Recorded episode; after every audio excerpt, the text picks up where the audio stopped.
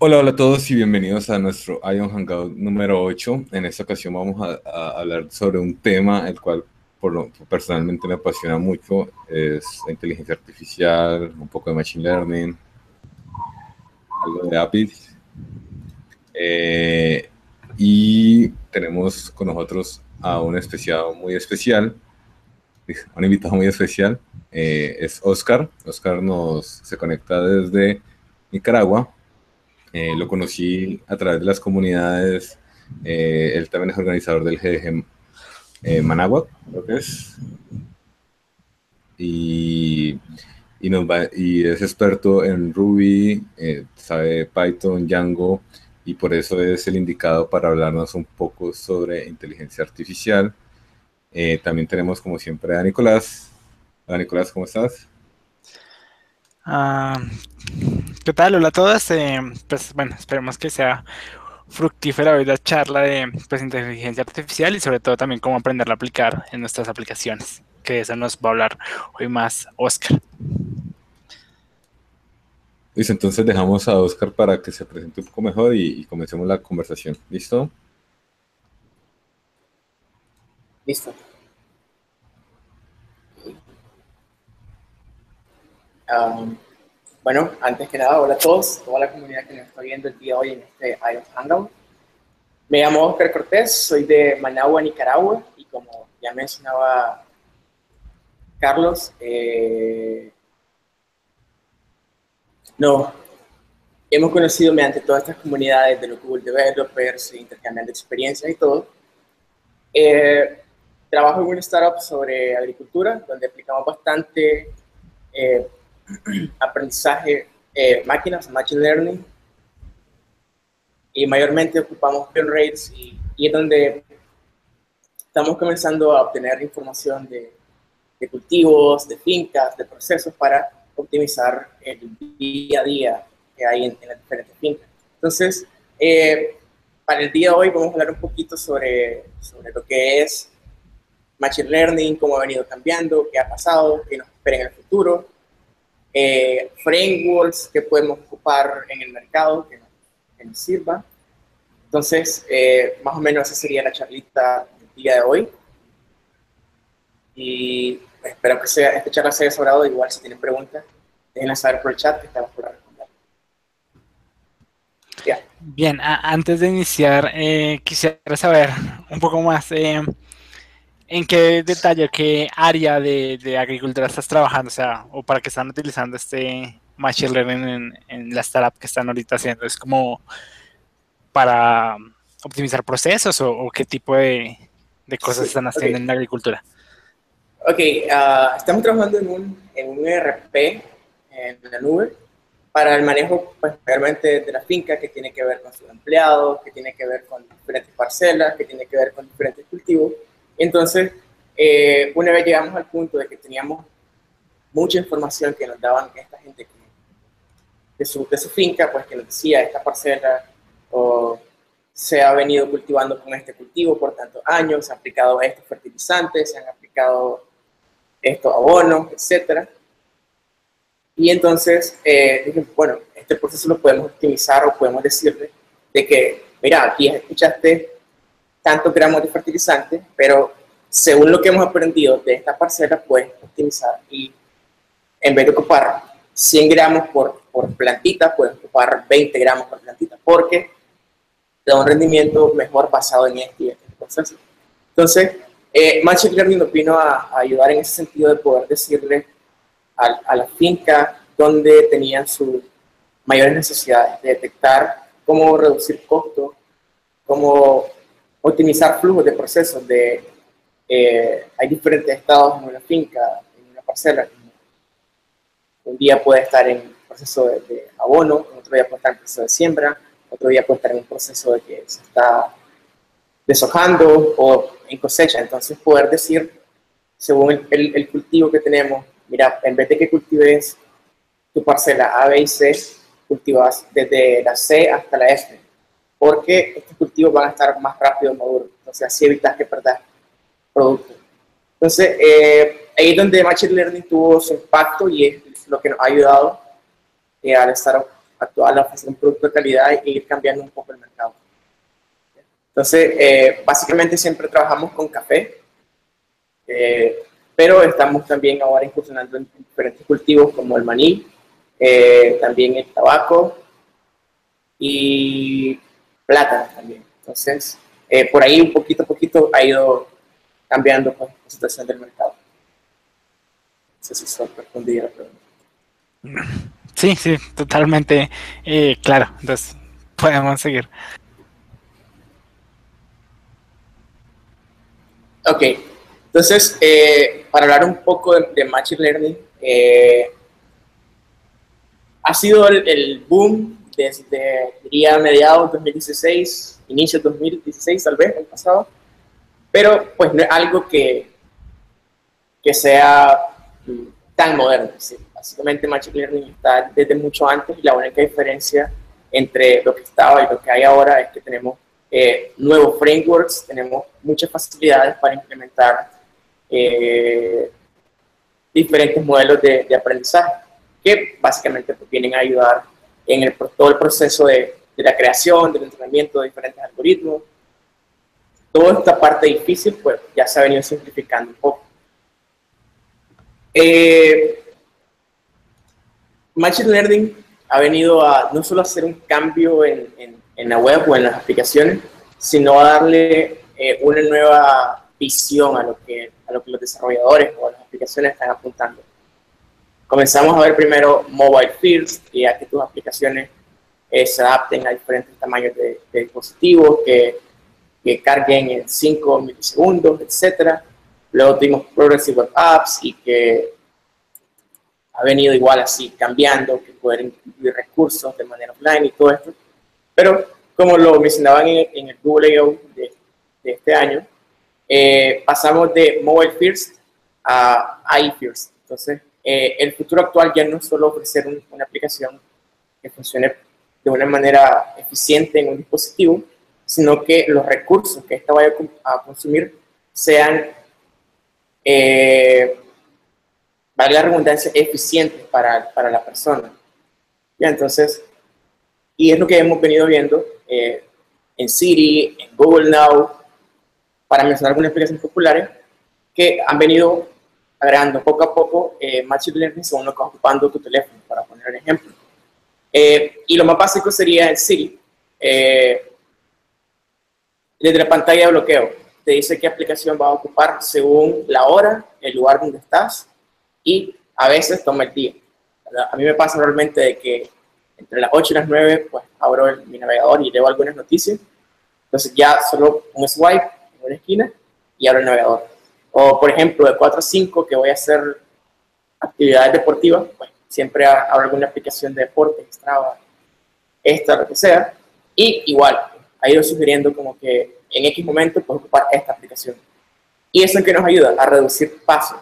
Ya no tengo que desbloquear el teléfono, entrar al, al launcher de aplicaciones, buscar la aplicación, lanzarla, esto y lo otro, sino que pues, básicamente ahora un gesto o un clic y tenemos la información al instante. Entonces, eh, esto ha sido el, cambio que ha, que ha, venido. Pero, para comenzar, eh, Machine Learning ya estaba incluso cuando salió Chazam. Chazam es una aplicación eh, bastante ya viejita en el mercado y ha ocupado Machine Learning para detectar, pues, según el, el trozo de canción, que pusiéramos a buscar, decirte cuál era la pista total. Entonces, eh, voy, voy cambiando un poco el, el, mercado según lo que ha venido saliendo de, Machine Learning hasta hoy. Pero, hasta ahí. Oscar, sí. Eh, nos hacen una pregunta que yo también le iba a hacer. Eh, Jonathan Yaguachi te dice, ¿de qué lado estás? ¿De Zuckerberg o Team Zuckerberg o Team Musk? claro, eh, sí, buena pregunta. Cuando le hice noticia de que de, de Zuckerberg Musk, sí pienso más del lado de Elon Musk, pues por todo lo que ha hecho, por sus contribuciones y lo podemos ver. Eh, alguien vio el torneo Dota cuando, cuando eh, su inteligencia artificial venció al, al, campeón de Dota. Entonces, lo, que, lo que él menciona pues básicamente lo que probablemente pueda pasar. Entonces, yo estoy más del lado de Elon Musk que, que de Zuckerberg, pero al final no es solo una opinión. Lo que vaya a pasar en el futuro no lo podemos determinar y todo va a ir en base a lo que podamos desarrollar o que podamos ir eh, descubriendo con el paso del tiempo. Pero sí, es más del lado de, de Elon Musk que otra cosa. Sí, es, es, un, es un poco difícil saber qué va a suceder en el futuro, más eh, uno ve ahora por lo menos los avances que, que, están en el campo de la inteligencia artificial, sobre todo una, una, una compañía que hace poco adquirió Alphabet, Sí. que no recuerdo muy bien cómo se llama, Deep algo, que, que tiene como unos demos con juegos y uf, es, es increíble y aterrador a la vez. es- Sí, sí, creo que todo cuando hablamos de Machine Learning y inteligencia artificial y todo esto, nos imaginamos la película de Terminator por alguna extraña razón y pues creemos que en algún futuro Skynet va a venir a dominar la Tierra y va a lanzar misiles nucleares y todo esto como la película. Pero eh, yo diría que esto es una tendencia, ¿no? Al final eh, va a llegar hasta, hasta donde el ser humano lo quiera o la gente que tiene la capacidad pues, de financiar grandes proyectos y cosas ambiciosas, eh, decidan. ¿no? Entonces, porque eh, yo soy muy creyente de que así como podemos crear, podemos apagar ciertas cosas. Entonces, si existe un virus, existe una vacuna. Y si existe una vacuna, existe un virus. Entonces, es lo mismo. Si podemos crear máquinas súper inteligentes, obviamente podemos saber cómo apagar esas máquinas súper inteligentes. Al final, tiene su, su, su parte de, de miedo, de, de, de, preocupación, pero el tiempo más que todo lo va a decir. Mientras Ya. tanto hay que disfrutar y, sa- y sacar el provecho. Listo. Eh, tengo otra pregunta. Eh, básicamente, digamos que si nunca, todo el mundo habla de, ahorita de Machine Learning y si tú pues ves en Product Hunt, es como ya por defecto lo que, lo que hacen los nuevos productos, como todo trae de alguna manera conectado eh, Machine Learning. Sí, entonces digamos que si yo quiero aprender eh, a hacer algo con Machine Learning, ¿cómo podría comenzar? Eh, ¿qué nos podrías recomendar? Sí, ok. eh, creo que en algún momento también platicábamos esto, de cómo iniciar en el mundo de Machine Learning. Eh, en mi caso, nunca fui súper bueno en matemática, para, para nada. O sea, eh, secundaria, universidad, fue matemática, cálculo, física, estadística. Eh, para mí fue difícil, pero más que todo por, por la orientación. Entonces, eh, antes de sentarse a programar, de, de, de elegir X tecnología, X framework, X lenguaje, eh, lo más importante es entender conceptos numéricos básicos. En, este, en esta parte es muy esencial enten, entender estadística, porque nos va a poder, eh, nos va a ayudar a diferenciar diferentes tipos de algoritmos que vamos a ocupar. Pues pasar de un algoritmo que tenga que ver con probabilidades a un algoritmo que tenga que ver con recursiones lineales. Entonces, eh, la parte esencial es dominar estadística, que conocemos como matemática discreta, que son eh, los trinomios, todas las, eh, las funciones trigonométricas, todas estas partes. Y una vez que ya seamos eh, probablemente expertos, tal vez no, no al 100%, pero que logramos entender el concepto, sí sería eh, importante iniciar eh, en la parte ya de aplicar eh, inteligencia artificial, y que incluso no necesitamos eh, ocupar un lenguaje de programación, podemos desde Excel generar nuestras propias funciones que acepten X parámetros y en base a un recurso de datos, pues poder determinar qué valor necesita en ese momento. Entonces, eh, antes de, de, siempre antes de escribir el código, pues eh, dominar su, pre, su predecesor, pues, en este caso, antes de aprender Machine Learning, pues dominar muy bien matemática, básicamente estadística y, y después poquito a poquito cálculo probablemente. Eh, son lo más esencial para, para esta parte. Listo. Bien, eh. yo tenía una, tenía otra pregunta y es, pues también para aclarar, igual me corriges, es que en Machine Learning hay dos tipos como de aprendizajes o de, digamos, de segmentar. El aprendizaje es como el dirigido y el no dirigido. Eh, um, entonces, um, hay ciertos algoritmos para cuando hay problemas eh, para utilizar cuando es aprendizaje dirigido y no dirigido. ¿Ustedes utilizan de los dos o cómo lo, lo ves tú? Y también para decirle pues, a nuestra comunidad como cuál es esta diferencia entre al, pues, algoritmos de Machine Learning que son dirigidos, que hay unos grupos de algoritmos en esa parte, y hay otros que son los no, los no dirigidos. Entonces, si nos puedes aclarar esto. Sí, eh, nuestra parte sí ocupamos algoritmos bastante, bastante dirigidos porque tienen que ver en base a los recursos que estamos consumiendo en ese instante, pero también eh, hay ciertos procesos que conforme va pasando el tiempo, en este caso son no dirigidos, constantemente, eh, sí se van generando poco a poco. Eh, diría que para la parte de los, algoritmos dirigidos, que tienen que ver con un cálculo, eh, un cálculo ya, ya preestablecido, es decir, que ya tengamos un, un, recurso de datos que, sea, que nos va a servir para, para poder sacar nuestras muestras, para poder terminar, y no tenga que estar siempre aprendiendo, por así decirlo. Entonces, por eso es como que eh, Machine Learning no solo es que algo está aprendiendo, sino también como puede automatizar un proceso en específico de una manera eficiente. Entonces, eh, pues en nuestro caso ocupamos un poquito de los dos, pero mayor, mayormente eh, algoritmos dirigidos, ya tenemos ciertos procesos establecidos que optimizamos de la forma. Entonces, eso es eh, bueno, ahora digamos que más o menos tenemos un poco eh, claro cómo comenzar, pues nos dices que eh, un poco de matemáticas, un poco de matemáticas aplicadas en probabilidad estadísticas también, ¿sí? Sí. Y digamos que el siguiente gran paso, digamos desde mi experiencia, es qué, librerías, qué librerías utilizar, ¿sí? Ok.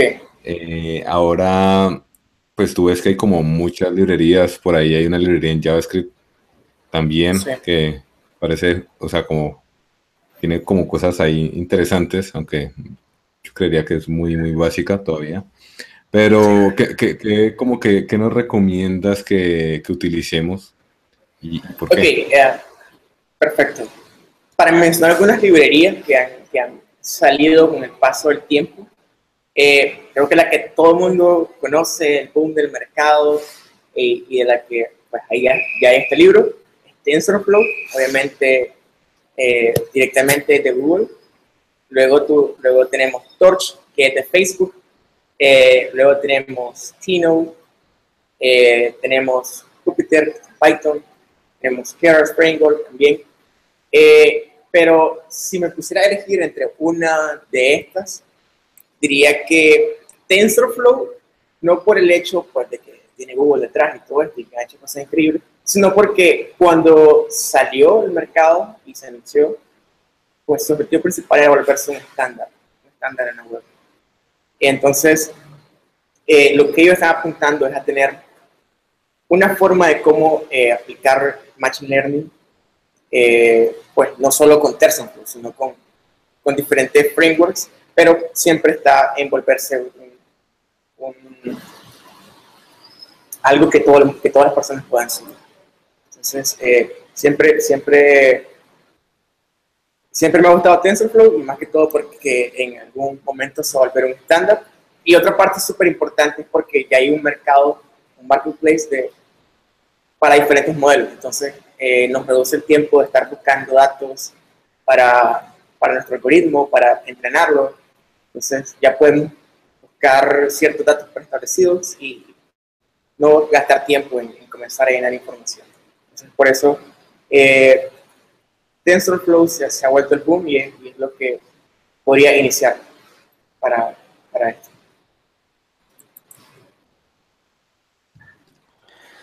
Mm, yo quería también aportar pues, en dos casos que me parece, pues para ver cómo, cómo esto lo vemos ya tangible en la web y sobre todo para, mm, bueno, en la web y en cualquier parte, ¿no? Definitivamente esto pues se puede, después de generado el modelo, pues se puede exponer y, consumir desde cualquier parte.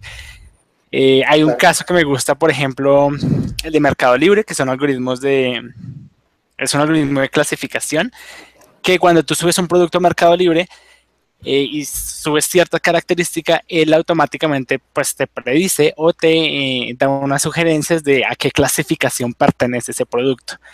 Eh, y eso es un algoritmo de machine learning que ellos tienen de pues de aprendizaje dirigido, ya que tienen una base de datos muy grande de productos y de acuerdo a ese nuevo producto pueden predecir un poco hacia dónde va o darle una recomendación a ese usuario en dónde debería ir ese producto, a qué categoría debería eh, ir. Y eso está en la web de, Mercado Libre, por ejemplo, y eso es un ejemplo de un, pues, de un algoritmo de aprendizaje dirigido o pues de algoritmo de clasificación.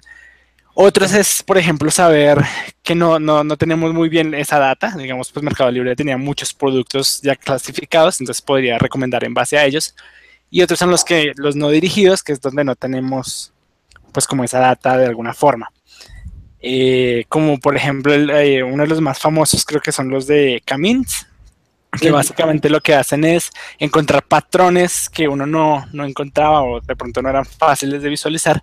Eh, y pues encuentras esos patrones como tal en, cierta data. Y yo puedo, por ejemplo, descubrir un nuevo patrón o segmento de, datos que antes no, pues no tenía. Sin embargo, estos son modelos de aprendizaje que hay que ir actualizando. Y una de mis preguntas era, no, sé qué tanto hay que siempre estar actualizando los modelos o cómo funciona este tipo de cosas. Eh, por ejemplo, es diferente, por ejemplo, generar un modelo que eh, automáticamente me determine si hay un fraude en cierta transacción electrónica.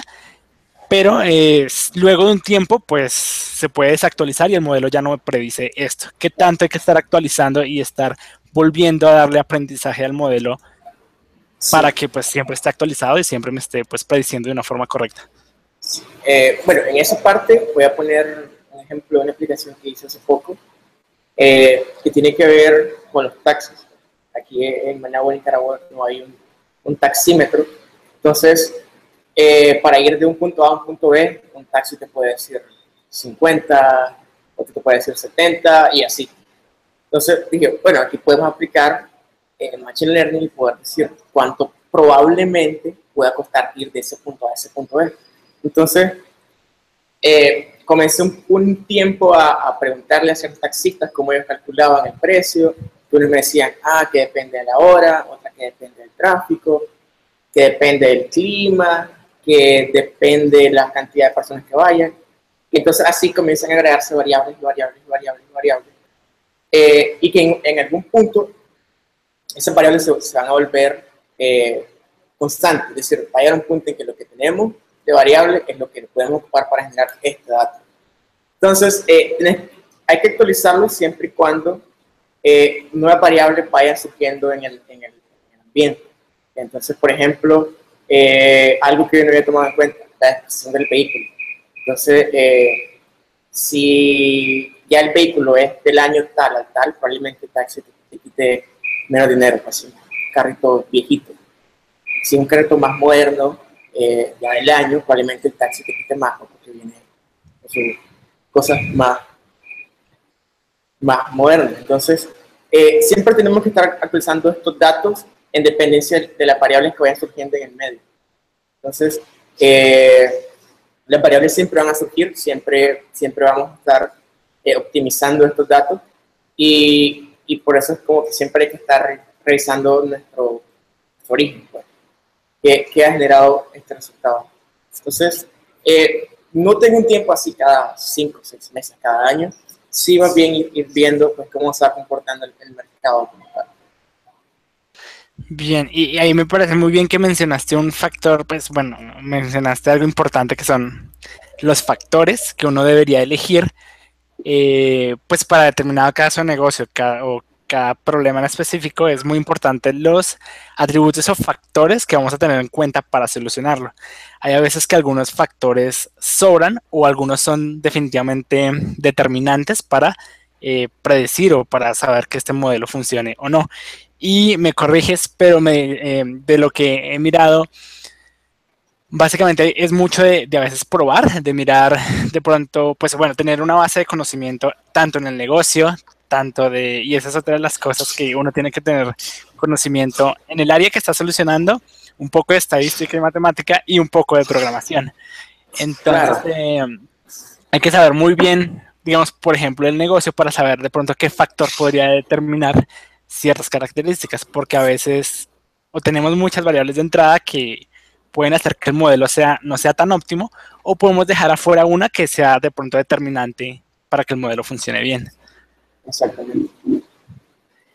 Y otra de las cosas que yo he estado mirando mucho y es que me han dicho que a veces el, el 80% de trabajo, o, digamos que gran parte de trabajo, no se va tanto en de pronto escoger el algoritmo o por qué forma nos vamos a ir, sino en la limpieza de datos que, que hay que hacer antes de llegar al modelo. No sé tú qué, qué opinas de esto. Sí, sí, bueno, volviendo con un ejemplo del, de los taxis, entonces cuando comenzamos a hacer la aplicación, bueno, dijimos, ok, ya entrevistamos 100, 200 taxistas y ya sabemos pues, algunas variables. Eh, y entonces, cuando comenzamos a generar eh, los datos maestros, teníamos, eh, por ejemplo, variables como la hora, variables como el clima, que si estaba en 25 grados Celsius, que se estaba lloviendo, que si esto, lo otro.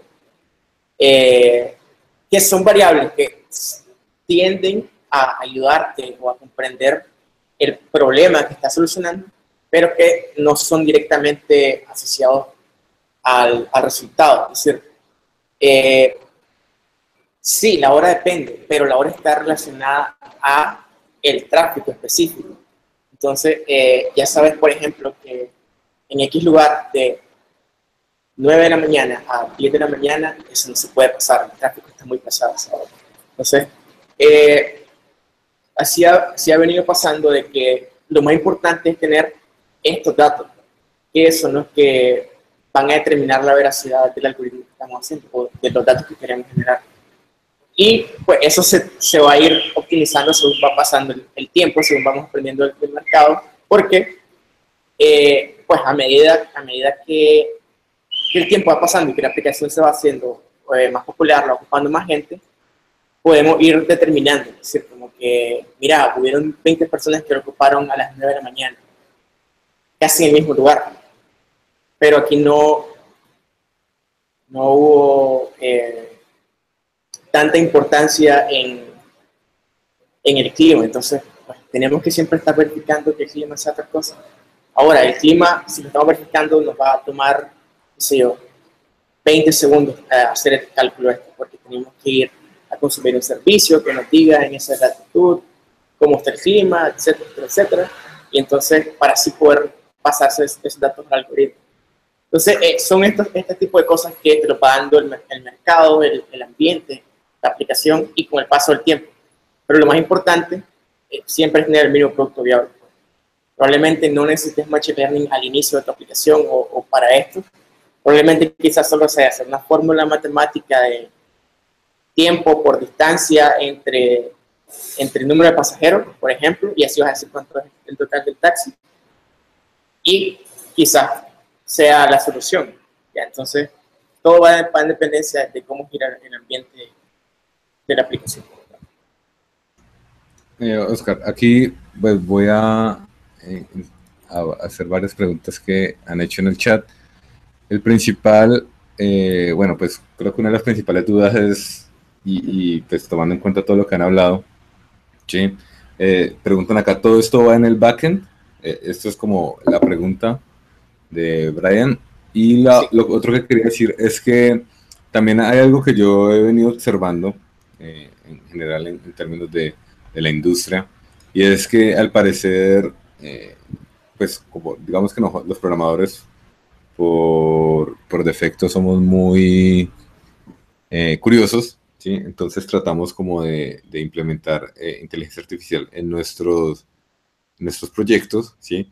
Más existe un, como un rol, ¿sí? Así como existe un rol de frontend y backend, existe un rol de personas que, se dedican a esto, ¿no? A diseñar como todos estos, estos modelos y, pues guiar un poco a, lo que vendría siendo el, desarrollo, el desarrollador, ¿sí?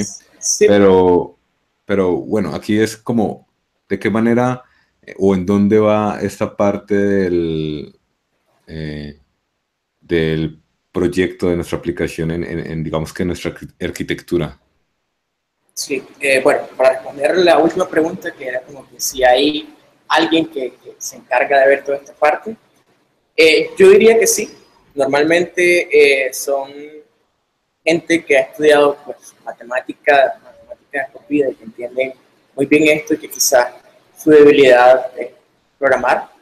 Eh, y es una tendencia que, que, se está haciendo.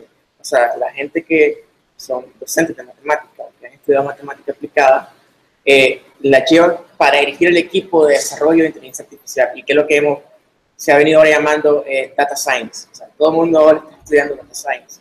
Que básicamente volver a aprender todos estos algoritmos de matemática, aplicar la programación y ya. Entonces, sí, sí, en la mayoría de los casos sí hay alguien que te ayuda a optimizar todo este proceso, a elegir variables, a decir eh, qué algoritmos ocupar, eh, pero no, no, siempre es un, algo que detenga pues, el, el, avance como tal.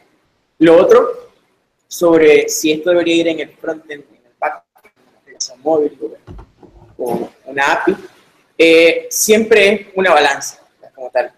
Y, para esto voy a usar el, ejemplo de, no sé si ven Silicon Valley, la serie. Entonces, eh, en la, sí, entonces, en la serie hay un episodio del, del, del, chinito que hace la aplicación del hot dog. Es un dog o no. O no.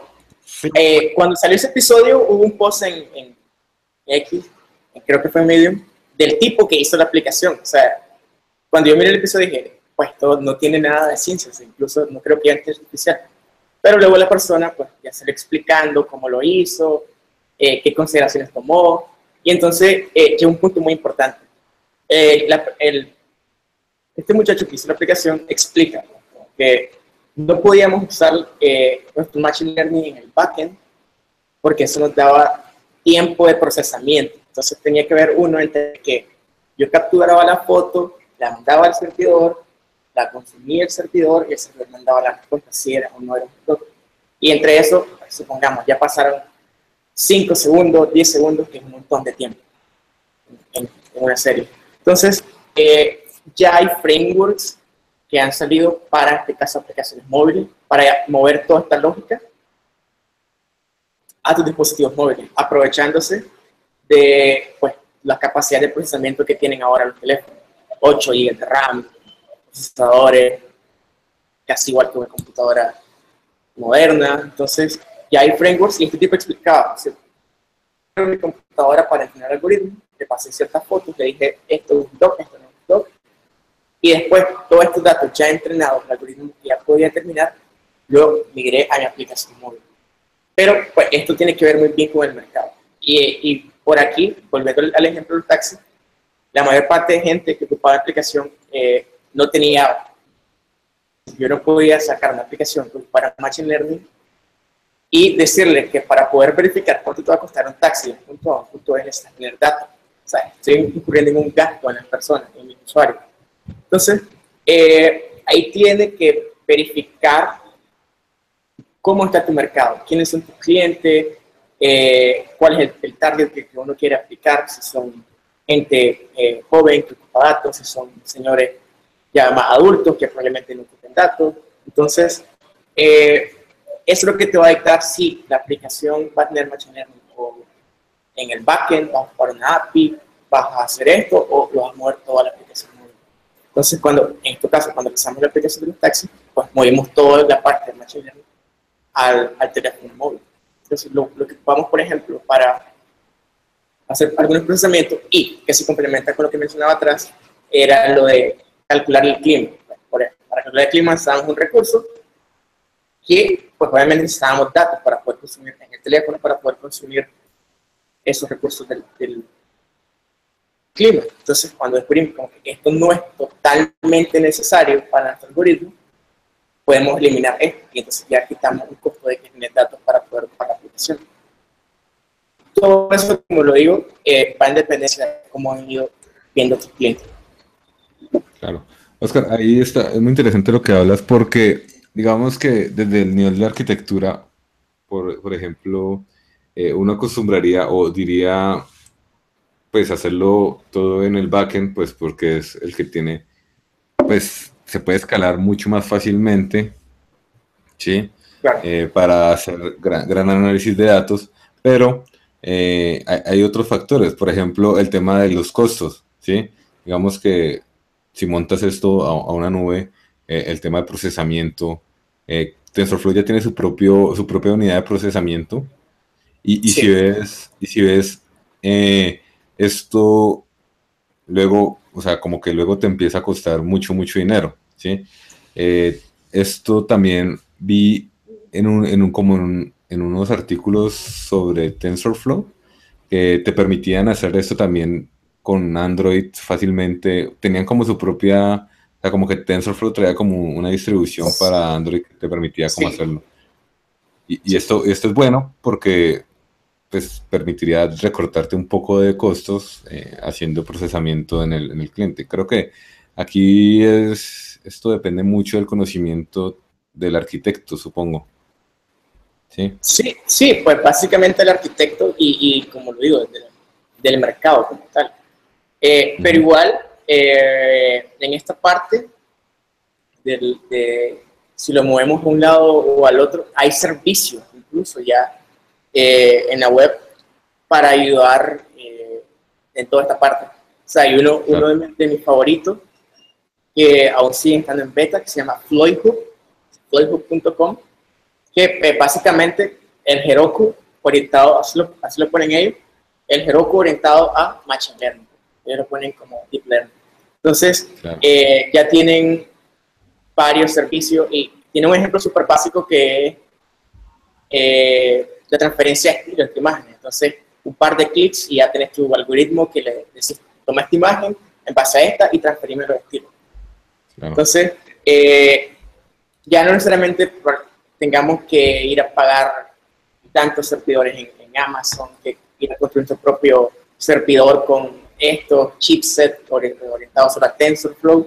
Probablemente haya algún servicio en la nube que te ayude a, a todo este proceso de, configurar tu entorno. Eh, Por eso menciono...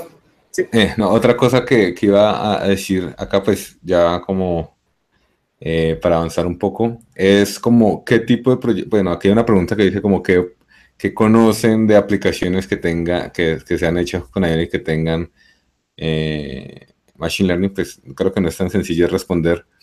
Pues yo conozco que hay varias que funcionan con IoT como Smartwatch, es una empresa, que es un producto de una empresa en Canadá. Supongo que por el hecho de tener IoT, pues debería tener en algún punto eh, Machine Learning para mejorar como la experiencia. Pero eh, quiero como extenderlo un poco más, como qué aplicaciones han visto, a excepción de pues, Google y Google Now y todo eso, que, que utilicen como Machine Learning de una manera interesante.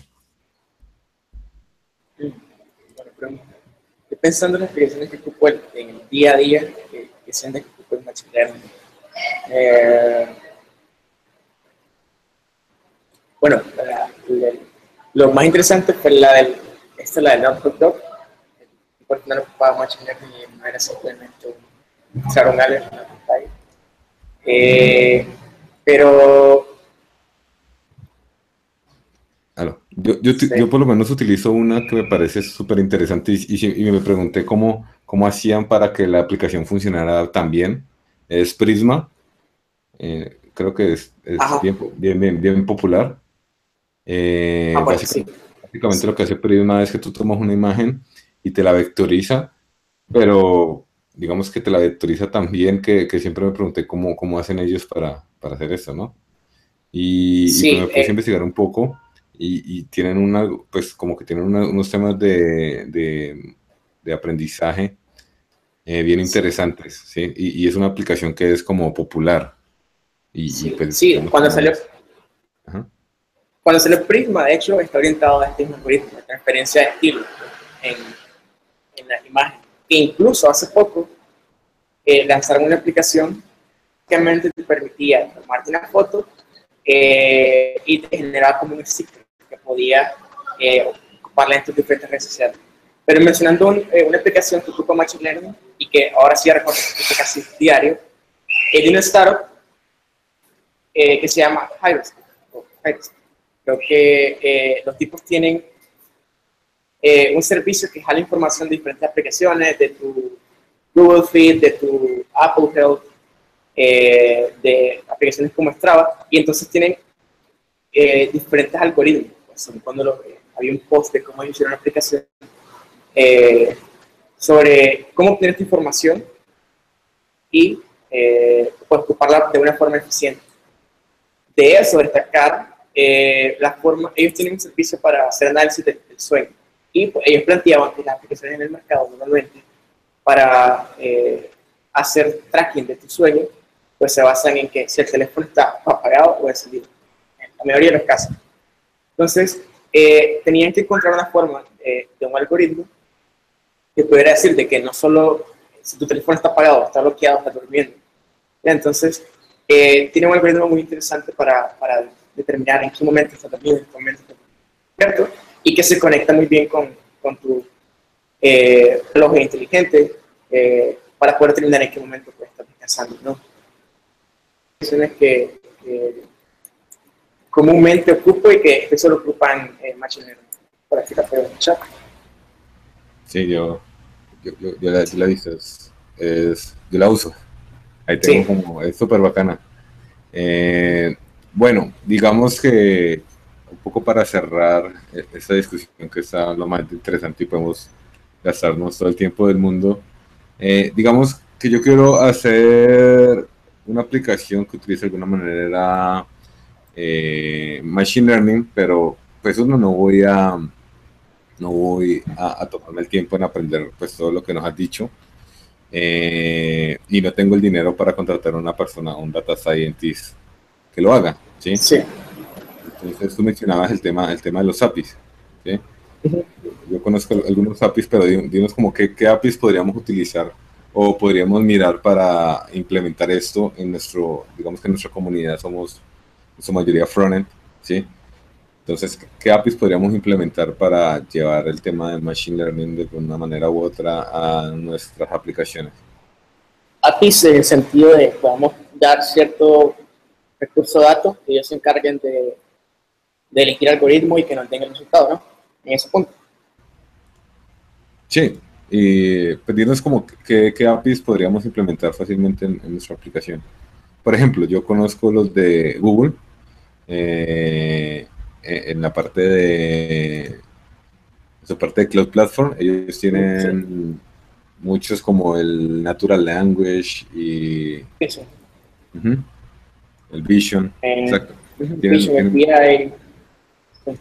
Pues igual eh, Microsoft con Azure tienen algunos servicios para hacer un poco de Machine Learning, pero creo que más de automatizar un proceso, eh, no he visto algo que pueda decir, tengo esto, o aplica este algoritmo y quiero este resultado, porque creo que hasta, cierto punto eh, esa parte no lo, hasta ahorita tal vez no lo podríamos enviar, pero eh, los, de, los de Google, igual los de Microsoft, Azure, igual Amazon también tiene ciertos servicios.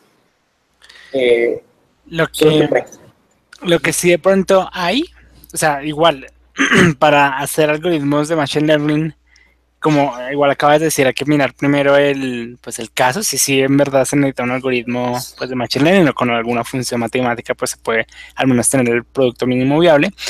Sin embargo, eh, sí hay algunos que podemos consumir o algunos modelos que ya están en línea y que sería como pues, hacer deploy de ese modelo. Por ejemplo, TensorFlow tiene una galería de modelos ya listos que si de pronto coinciden con el problema que estás resolviendo, pues simplemente ya está el modelo ahí, lo utilizas y la cuestión es, bueno, hacerle deploy a, ese modelo o pues ya consumirlo.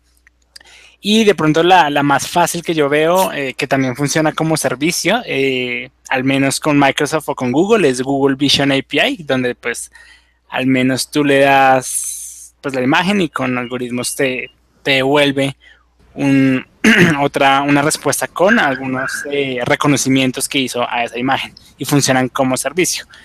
Pero si ya es algo muy de negocio y muy determinista o básicamente tiene que ver mucho con tu proceso o con el resultado que quieras, creo que ya toca definitivamente aprender y, hacerlo. Pero si lo quieres como servicio, pues, y si coincide con alguno de tus de los problemas que está tratando de resolver, TensorFlow tiene algunos modelos que pues se pueden utilizar y que son libres. No sé si las otras librerías los, los tienen, pero sí sé que TensorFlow tiene ya unos modelos ya subidos. Sí, ah, creo que encontrar así un servicio que, que, que, pueda automatizar todo esto está muy difícil y como, como decías, eh, Nicolás, eh, lo más probable es encontrar alguna, algún proveedor de datos. Es mucho más probable que puedas encontrar. Entonces, eh, si, hay, si hay diferentes servicios que te puedan dar modelos ya establecidos, ya probados, que te puedan ayudar eh, a, entrenar, a entrenar tu algoritmo, ya no perder tiempo en, ir a clasificar, ir a recolectar los datos, esto y lo otro, eh, que te van a reducir tiempo, costo y probablemente eh, acelerar el proceso de desarrollo de tu aplicación. Pero si no, encontrar algún, servicio que te está muy complejo. Tal vez por ahora. Yo, estoy mirando un poco eh, varias opciones, de pronto les puede servir a alguien. Aquí en el chat igual también lo ponen eh, como ejemplo, es Monkey Learn. Esto es ah, una plataforma de una persona, pues yo lo conocí, es de Uruguay, el chico que lo... Sí, son muy de Python. Es, Sí, eh, como que la persona que, lo realizó también ha escrito varios libros sobre Scikit sobre todo. Eh, digamos que puede mirarlo, eh, es, es, relativamente sencillo implementarlo. pues digamos también los de, los de Google me, parecen interesantes, más que todo si uno no tiene como idea de qué hacer, podría mirar como los ejemplos de ellos y, y lo realicen realmente fácil. Eh, hay uno ahorita interesante que es el de video, el, el, API Video Intelligence, que hace casi lo mismo que, que, el Vision, pero sobre un video. Entonces, es bien, bien pues, recomendado para de pronto que quieran hacer algo así chévere con, bien.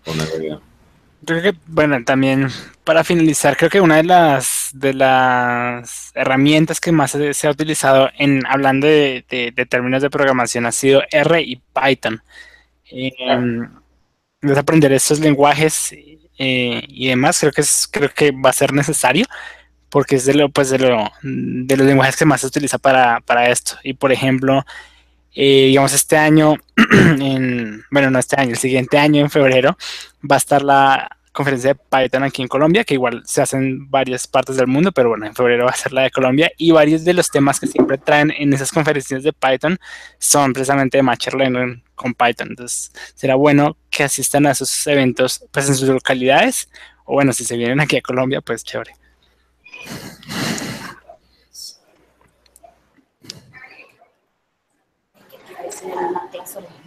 Aló. Eh, yo creo que ya para finalizar, eh, ya nos toca cerrar aquí el, el Hangout.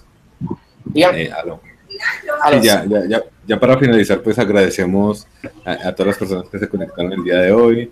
Agradecemos a, nuestro invitado Oscar, que nos ha aclarado muchas cosas. ¿sí? en especial este tema me, me, me gusta mucho. Y, y, nada, Nicolás, gracias también a ti por conectarte el día de hoy. no sé si quieren decir algo para despedirnos. Eh, ha sido un placer. Bueno, sí, ha sido un placer haber estado en este, en este Hangouts de hoy. Eh, es interesante siempre encontrar comunidad y compartir. Y eh, para toda esta parte de qué hacer, cómo iniciar, diría que todas esas personas se unen en este tipo de, de comunidades. Probablemente hay alguna R, hay alguna Python donde les ayude a, resolver sus dudas.